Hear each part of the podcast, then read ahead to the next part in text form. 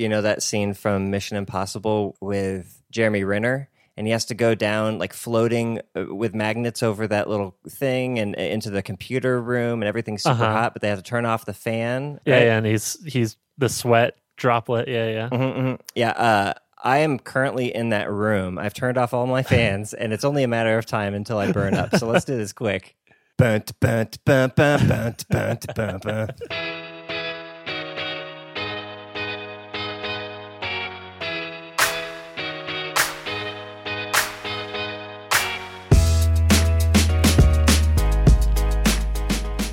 Welcome to episode 361 of the Design Details Podcast. I'm Brian Lovin. And I'm Marshall Bock. Welcome back for another episode. Brian, You know what I feel like, Marshall? I feel like we're in the drought of interesting episode numbers. mm, mhm, mhm. Like 300 was the last interesting one because even 350 is not that interesting. So I just feel like every week I'm like, ugh, 361. That's kind of not interesting. It's like not memorable. It's just it's like we're passing through these valleys of just dry episode numbers, mm-hmm. reaching for that oasis that will be episode 400. I guess 384 will be like a sip of water, but 400 is gonna be nice. Uh, it's kind of like uh, you know after after Christmas and New Year's and Thanksgiving and Halloween and all that stuff. You have like all these holidays back to back, and then you hit January, and it's like Valentine's Day, I guess. Ugh, boring. yeah. Anyways, that's us. Let's let's dig in. Uh, huge shout out to Float. Float is supporting this week's episode. It is a resource management software tool for planning your team's time across multiple projects. Companies like BuzzFeed and MetaLab, you've probably heard of, both use Float to plan and track hundreds of projects more effectively. You can learn more about how BuzzFeed and MetaLab are using Float at float.com slash who uses Float and that's with hyphens. We'll just have a link in the show notes. Uh, otherwise, you can just go to float.com slash design details, no hyphens, to learn more about Float in general. So thank you for supporting the show, Float. Thanks, Float. We also have some new very important pixels this Yeah. week. Huge shout outs to Jaden Tran, Jordan Jennings, Brandon Height, Drew Rozier, and Tal Cohen. I'm glad you didn't call him Brandon Height. I was I was going back and forth on heat or height. Height. Yeah, I think it's height. I was making a joke about how some people say height, like as if there's an H at the end of height. Oh, You know oh. what I mean? but people are like, no, it's Yeah. height and width. height. Uh, Thanks, Brandon Height. That's fine. Thanks, Brandon Height. Height. All right. If you didn't know, we are a listener supported podcast.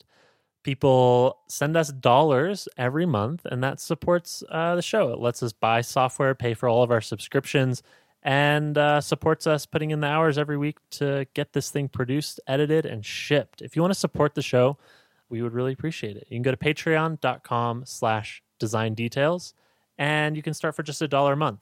When you subscribe, you'll get access to a new bonus segment in every episode called The Sidebar, and you'll get access to the whole backlog and all future sidebars. The sidebar is basically like a cool things or a extra bonus listener question or a design story from one of us. Uh, just like an extra five to 10 minute segment, sometimes longer, yeah, often longer. but it'll all be design related. So consider it like an extension of the normal episode. So if that sounds interesting, uh, we'd really appreciate your support. That's at patreon.com slash design details. All right. We have one tweet I wanted to call out before we get to our main topic today, Marshall. So uh, listener Sanketh on Twitter has been building a cool things website. yeah. Like it started out as uh, was it an Airtable or a Notion? Uh, it was a Airtable. Notion. Uh, well, I said the Airtable, but yeah, both, I think. it has been curated and organized and it is now a website we're going to have a link to this in the show notes but it's cool things design details with hyphens dot webflow dot io and it is a backlog back to episode 341 so 20 episodes in pretty solid start and the website's nice and clean but it's been it's been developed like like i said it started I think last week as a Notion, and now it's a website. So this thing is progressing, and this is something that you and I wanted to do for a long time, Yeah. and we've been too lazy, I guess. So, uh, Sanketh, this is awesome. Thanks Yeah. for putting it together. We'll have a link in the show notes for people who want to browse past cool things. Yeah, this is rad. Dig it. All right, let's get into the main topic. Do you want to kick this one off since uh, you messaged me about it this week? Yeah, I was just thinking about how much I like working at YouTube and and the difference it makes when you work on a product that you actually use every single day and that you feel very passionately about compared to when you don't. And I've been in both worlds before and it, it is a striking contrast. You want to know? My confession is I've never worked on a thing that I don't use myself, That's great. which I guess not everybody could say. And I don't know if that's a good thing or a bad thing. So, well, on that note, maybe we should get into the pros and cons of this because Yeah. there are a lot of pros, uh, but I think there are quite a lot of drawbacks to working on things that you use or are a power user of uh, on a day to day basis. Yeah, I think yeah, it's it's easy to think th- there's only good things that can come from working on something that you love and use every day, but uh, actually not. So yeah, but we'll, we'll talk about the obvious stuff first. So first thing that comes to my head is it's fun and easy to get excited about working on a thing that you use every day. Um, there, there's no effort required. You don't have to force yourself to be interested, right? Yeah, this is the big one, right? It's the most obvious Mhm. one. Like if you work on a thing that you like using, it feels like you wake up every day and just go play because you're so inherently motivated to solve your own problems that you experience when you use the tool that you love to use, Mhm. right? Or, or especially like that your peers, if, if your peers are also in that same group, like I imagine a lot of your peers love YouTube and a lot of my peers love using GitHub. Like they're all developers on the side and they have problems and it's fun to solve problems for your friends and for your coworkers and be like, look, I saw that this thing sucked. Uh, I fixed it for you. And it's like such a tight, close feedback loop. That's really, really rewarding. Yeah, like you said, when you feel like a user, it's a lot easier to encounter the real, actual user problems that your users encounter on a maybe daily basis. So eh, the empathy thing comes naturally. Yeah, that's true. I think that's going to be interesting when it leads into the cons. But yeah, there's certainly a pro to going through flows every day and you can start to identify, oh, this thing broke because I used it yesterday and then I tried it today and it works differently or something is incorrect. So you're just so close to the product that you can spot a lot of those things a lot quicker and have a faster sort of loop of fixing and shipping things. Mhm. And you know, when you use a thing and do that every single day and like start touching every part of the product, you become a power user.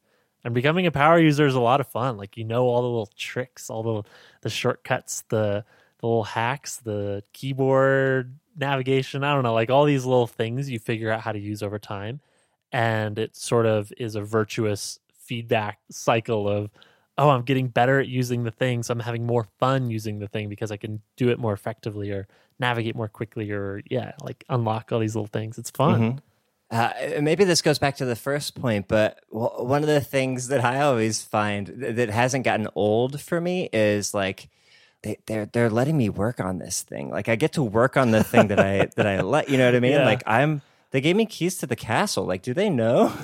um, and that's uh just a Uh-huh. really cool thing. It's like being a, a kid and getting to work at Chuck E. Cheese or like you know D- Disney World or something like that. It's like wow, they let me in the door. So yeah, that's that's the thing that it doesn't feel the same way if you if you don't care about the thing. Like yeah, anybody could work here. Like no, no, they. I, I feel special being given the the chance, the opportunity.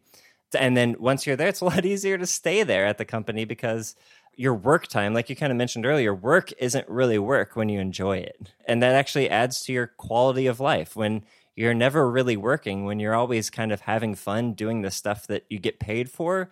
You're just a happier person. Work doesn't feel like work. It's all all just play. It's not that we're saying it's not possible to have all these things working on a product that you're not the user of. Like I imagine there's something very fulfilling and rewarding about working on like certainly in in like medical technology, like those kinds of fields where you're perhaps not the end user on a day-to-day basis, but the people who who use that and you get to talk to like really make this thing rewarding Yeah. but certainly uh, it seems like a very high likelihood that if you're working on a thing that, that you do use yeah you, it could lead to a higher potentially a higher quality of life overall like you don't have to have this hard distinction of like oh god gotta go clock in Yeah. like do this thing Punch that my i don't really card. care about Yeah. for people who i don't know for solving problems that i'll never experience like yeah that could get demotivating i would assume Yes.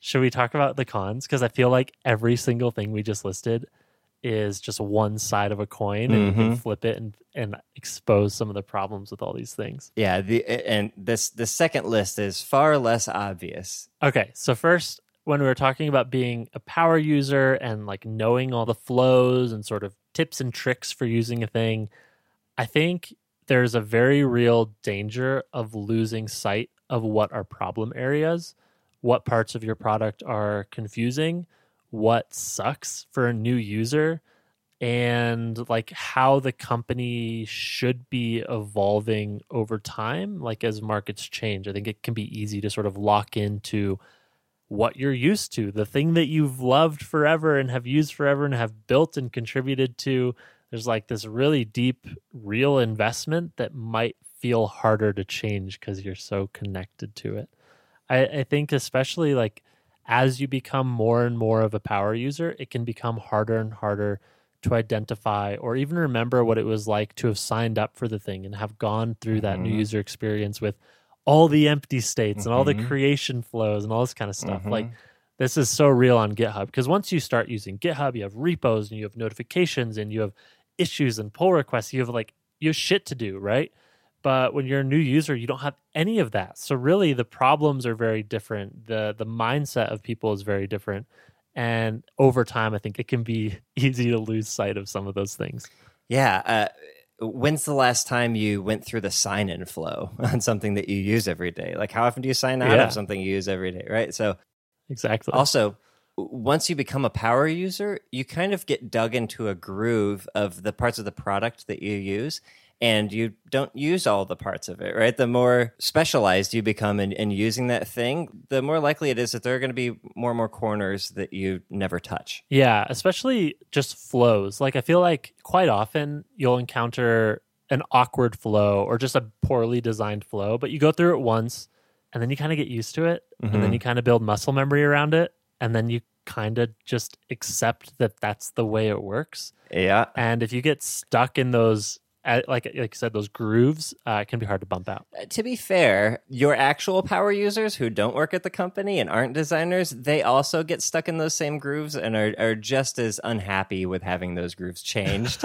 uh, so, you know, yeah, exactly. Yeah, yeah, that's true. That's true. and they're very loud. Uh, here's another thing. So at first it can be great, but maybe you get oversaturated and eventually you stop liking the thing itself. If you start blending your work and your pleasure and everything is just that product all the time, like you can start to resent it a little bit. This is so true of any service that has uh, notifications, which at this point is most of them. Everyone, yeah, yeah. But like I remember working at Facebook when when you joined, it's fucking awesome. You're like, oh my god, like I've used this thing since I was in high school, and like now I get to see behind the scenes and like see how it's made. And oh my god, I'm getting notifications about new products coming out and all this cool shit.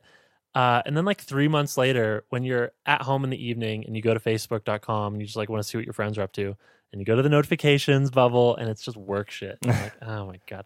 So they had to build an entirely separate product. So they built Facebook at work where you could have like a work profile. But it was a really big problem for people who use Messenger, who use Facebook and all these things that their notifications overlapped and you literally couldn't escape. Like when you were just trying to talk to a friend, it was sitting at the exact same place as uh, a conversation with a coworker. Mm. And the same thing exists at GitHub. Like people who maintain side projects on on the weekends and, and just use GitHub for fun, those notifications are in the same place as your your work notifications for for us internally. Mm. So yeah, like it becomes hard to shut off, right? Like if you want to use the thing in a mindset of relaxation or pleasure or you're doing something just for yourself and you're getting those flashes of oh shit that's the thing that I have to do for work next week Yeah. it sort of blends that work and pleasure and it could maybe start to develop into resentment for the thing and maybe you stop using it as much because you know that when you open it it might uh, induce some anxiety or, or stress Mhm. i think like one of the other dangers too about just looking at the same thing every day is i think it can become harder to identify opportunities that would sort of leapfrog the current product Mm. so to identify like really big areas for innovation or or new product lines or things that would change the business in a fundamental way 10x. yeah, I suppose this could happen anywhere, but certainly if you are a power user and you love a thing and you're this is the way it's always been, you can really risk becoming a stale product because it you can't innovate, you can't refresh yourself, you can't rebrand yourself, you can't keep up with like the ridiculously fast pace of the industry. I think that's a risk that's worth keeping an eye on, and hopefully you have enough clarity to identify when that's happening, or you work with great leadership and and product people who can sort of stay out of that loop Mhm. and and really look for new product areas or market opportunities. But I would just call that out as a risk. Yeah, it's definitely another groove or another rut you can get stuck in for sure. You know, I, I mentioned at the beginning, I've only worked at places where I used the thing. So I Buffer to Facebook, to Spectrum, to GitHub. Like at all these places, I used the thing. Mm-hmm. And I feel like I'm becoming a better designer, but I'm also feel like I might have missed a lot of opportunities to really grow in the capital D design process of working on problems that I will never experience for people who I might not know, you know, they might live on the other side of the planet and I would never like sit down with them and talk to them. Like I imagine that actually develops a lot of different skills than what I have. Like Mm. probably forces you to become a much stronger researcher or or data analyst. Like different kinds of things that you don't need maybe as much of or or you're not forced into a position where you have to really go deep on those if you have strong opinions about the thing because you use it every day or you have taste because you use it every day. Mm. I don't know. Do you agree with that? Do you think that there's a potential of hampering skill development? For sure, yeah. Anytime you specialize in something and get really deep down the rabbit hole, you block yourself off from other opportunities. Yeah, for sure. I've never worked at an agency, but this is the one thing that I feel like I am jealous of people who work at agencies about is they have to do, start this process over and over again Mm-hmm. with all kinds of companies, all kinds of industries, every kind of problem with ridiculous constraints and, and, and time restrictions. I can just only imagine like those people who work at agencies for long periods of time just get really fucking good at this cycle because there are all those constraints, but also they just know how to solve any kind of problem, not just problems they're familiar with. Yeah, I I don't know. I feel like I would love the times when I'm working on something I'm interested in and loathe the times that I'm not. You know? oh no, that's the trade off, man. Yeah. That's like this is literally the trade off. Is do you want to work on lots of cool stuff, but sometimes you have to work on stuff that you don't give a shit about, or do you want to work on one thing for years and years and mm-hmm. years? I, I guess the silver lining on that cloud is that regardless of what it is, it won't last long. That's true. yeah. Nothing's permanent, Brian. Good and bad. Well, that brings me to the last thing that I wrote down for a con is okay, this sounds like a good thing, but I think if you work at a place where you love the product, it can make it hard to quit. Mhm. And I think that's a good thing because, you know, you want to stay at a place for a long time and build relationships and build expertise and and develop a respect and reputation so you can build things faster and work with people more easily. But I would say the flip side of that coin is this feeling of being trapped at a place. Like I guess if I were to phrase this in my head, it would be like where else do I go? Like what else do I love working on this much Hmm. that I use this much? Like what are the alternatives? Mm. what what are other companies could provide this same day to day experience? Yeah. I think there is certainly a danger there of just maybe feeling trapped. Like, yeah, what else could I do? Because there's not that many products that everyone uses every day, right? Golden handcuffs, right? Yeah, golden handcuffs. Yeah, I, gosh, I hadn't thought about it, and I plan to never leave. Uh, they have to fire me, but um, yeah, where would I go? I don't know. I don't know of any product that I care about as much as YouTube. Yeah, there you go. Anyways, maybe a way to wrap this up is: Do you think you could ever work at a place that you don't love the product again? Now knowing what it's like, do you, do you think you could ever move or do, do something that you don't absolutely love? If I were to rank, I mean, there's so many factors that go into a place you would want to work at, right? There's like the people, the product, uh, Compensation, compensation, location, yeah. location. Yeah, yeah. I would say my order right now probably goes location, people, product, compensation. I think. people and product are like maybe at the same level. Cause like I think I could deal with challenging people if I love the thing. And conversely, if I don't love the thing, but the team is just fucking awesome and like we just have a bunch of fun building stuff, that feels like a really good trade off to me. And then location, like I just don't know. I, I like working remotely. So yeah. I don't know. How would you rank this? Probably similar. I might put product over people, but yeah, I mean, I own a home, so uh, you know that's that's restricting as to where I can actually go to. But yeah, I think I think I would rather work with jerks on something I love than work with angels on something I hate. I don't know. Interesting, interesting. I don't know. I don't know. I guess I haven't experienced that. This is yet, a good so would I- we would you rather, right? Oh, okay. Let's make it that. So tweet at us. Would you rather work with people you hate on something you love, or work with people you love on something you hate? hmm Tweet at us. This we can be, we can make this a poll too. Yeah, yeah. All right, let's do cool things and get out of here. Okay, Brian. Yeah. I want you to close your eyes, listener. Close your Mm, eyes, unless you're mhm. driving. Keep your eyes open if you're driving. But uh, Okay. Close your eyes. All right. Uh, imagine this. It's the 80s. You're in a back alley at night. There's a rain soaked pavement with reflecting neon. Now, now imagine the music playing over this scene. All right. Lots of synth Uh-huh. driving Yeah. beat, right? Mm, mhm, Uh, uh-huh. This is the music of Robert Parker. So uh, it's basically like cyberpunk music, uh, if you're into that kind of thing, which I very much am. uh-huh. And uh, it's kind of perf season right now, so I've got a lot of writing to do. So it's, it's great background music if you're not into normal EDM, but you still need something without words, so you can write Mm, words. Okay. So- okay. but anyways, yeah. So like he's on iTunes, uh, uh, Apple Music. I'm sure he's on Spotify. He's got a Bandcamp and all that stuff. So uh, check it out. All of his latest stuff is like that neon, like pink and cyan outrun vibe. You know. All right. I have found Robert Parker on Spotify. I'll give it a listen. I don't think I've ever heard of this person. This is great. Club Seven. I, I I hadn't either. Right. I was only introduced tangentially through other things. Yeah. He's been awesome. Yeah. You were saying Club 707. That's the I think that's his newest latest album. album. Yeah, but like look Yeah. at the covers of these albums. Like that is that kind of what you had in mind when I described? Yeah, yeah, yeah. yeah, yeah. purple, pink, and that kind of typography. Mhm. Yep. Yeah, and like cool like 80s sports cars with like hard angles. Mhm. Yep, yep, yep. Mm-hmm. Mm-hmm. Lovely. Th- is this our? F- no, we've done music on here lots of times. Okay. Yeah. I guess it's just been a while. Billie I feel like we've been in yeah. the TV show, movie, YouTube series kick on on cool things for a while. Mhm.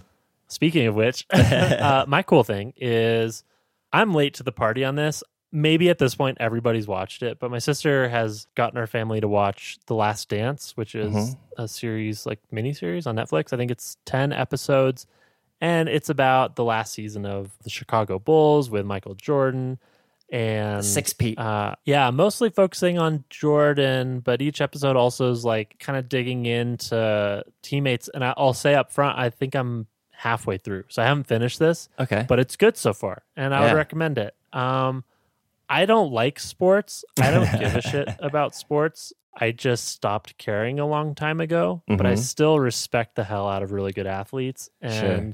Watching this, Michael Jordan, like he just defies physics and defies logic about how anyone can do the things that he does. hmm So fucking good. So I find it inspiring in that way. And it's a fun watch. And uh, so yeah, even if you're not into sports, you might want to check it out. At least give the the first episode a watch and, and see if you like the flavor. Yeah, I, I might be the only other person on the planet who hasn't seen this yet, uh, but I keep hearing positive recommendations of it. But Well, that's because you and I are the same in this regard. uh, yeah, I, Like, I don't give a whole just bunch of shit about sports. give a shit. yeah. But I, I do recognize Michael Jordan as like one of the greats, right? Like I, I it, that was the era that I was young and growing up, and I remember, I remember that run. I lived in Illinois during that run, right? so Mm, like, yeah. Chicago was my team, right? Even though I didn't really care about sports and I wasn't a sports kid or anything, like I still still felt, your team. well, I still felt, felt something like, oh, that's they're from my state, right? Like, they're, and they're winning. Like the, the best team is from my state. That's crazy. Yeah, that's cool. I I enjoy watching these kinds of things about people who have basically become institutions. Like Michael Jordan is he's like more of an idea Yeah. than a person, Yeah. which sounds super fucked up. So it's it's fun to watch conversations with and the backstory of the person and like really try to imagine that this is a human being doing these things, experiencing these things, rather than Michael Jordan, the institution, the brand, The monolith. na- yeah, like there's this really weird. I can't even begin to fathom what it'd be like to become that. Mhm. To just like you are an idea, you're like an object and less of a an individual. It's so fucking weird. Yeah. Yeah, you can see just the way the public interacts with him. It's just like less of a human. I guess this is maybe getting into like how all celebrities are like Yeah, I say celebrities of that level feel, but fuck man, I mean he's like next level of the next level. He's that big. It's so wild. Mickey Mouse levels of fame. Yeah, like everybody on the planet knows Michael Jordan. Yep. It's crazy. Yeah. Anyways, Anyways, uh, Cool thing. Cool things. Yeah. Music and a show. All right. Well, this has been episode 361 of the Design Details podcast. Hope you enjoyed it. If you did, let us know. We're on Twitter at Design Details FM. And of course, if you are enjoying the show, please consider supporting us. Your support makes this show possible every single week. You can do that starting at just a dollar a month by going to patreon.com slash design details. And that'll get you access to a bonus segment called the sidebar in every episode. Today, we talked about coming up with hypotheses when working in broad problem areas. So thanks, Divya, for the question in this week's sidebar. And once again, that's patreon.com slash design details. Otherwise, if you need more podcasts, go to spec.fm. That's our podcast network for designers and developers just, Just like, like you. you. Otherwise, we'll catch you next week. bye bye.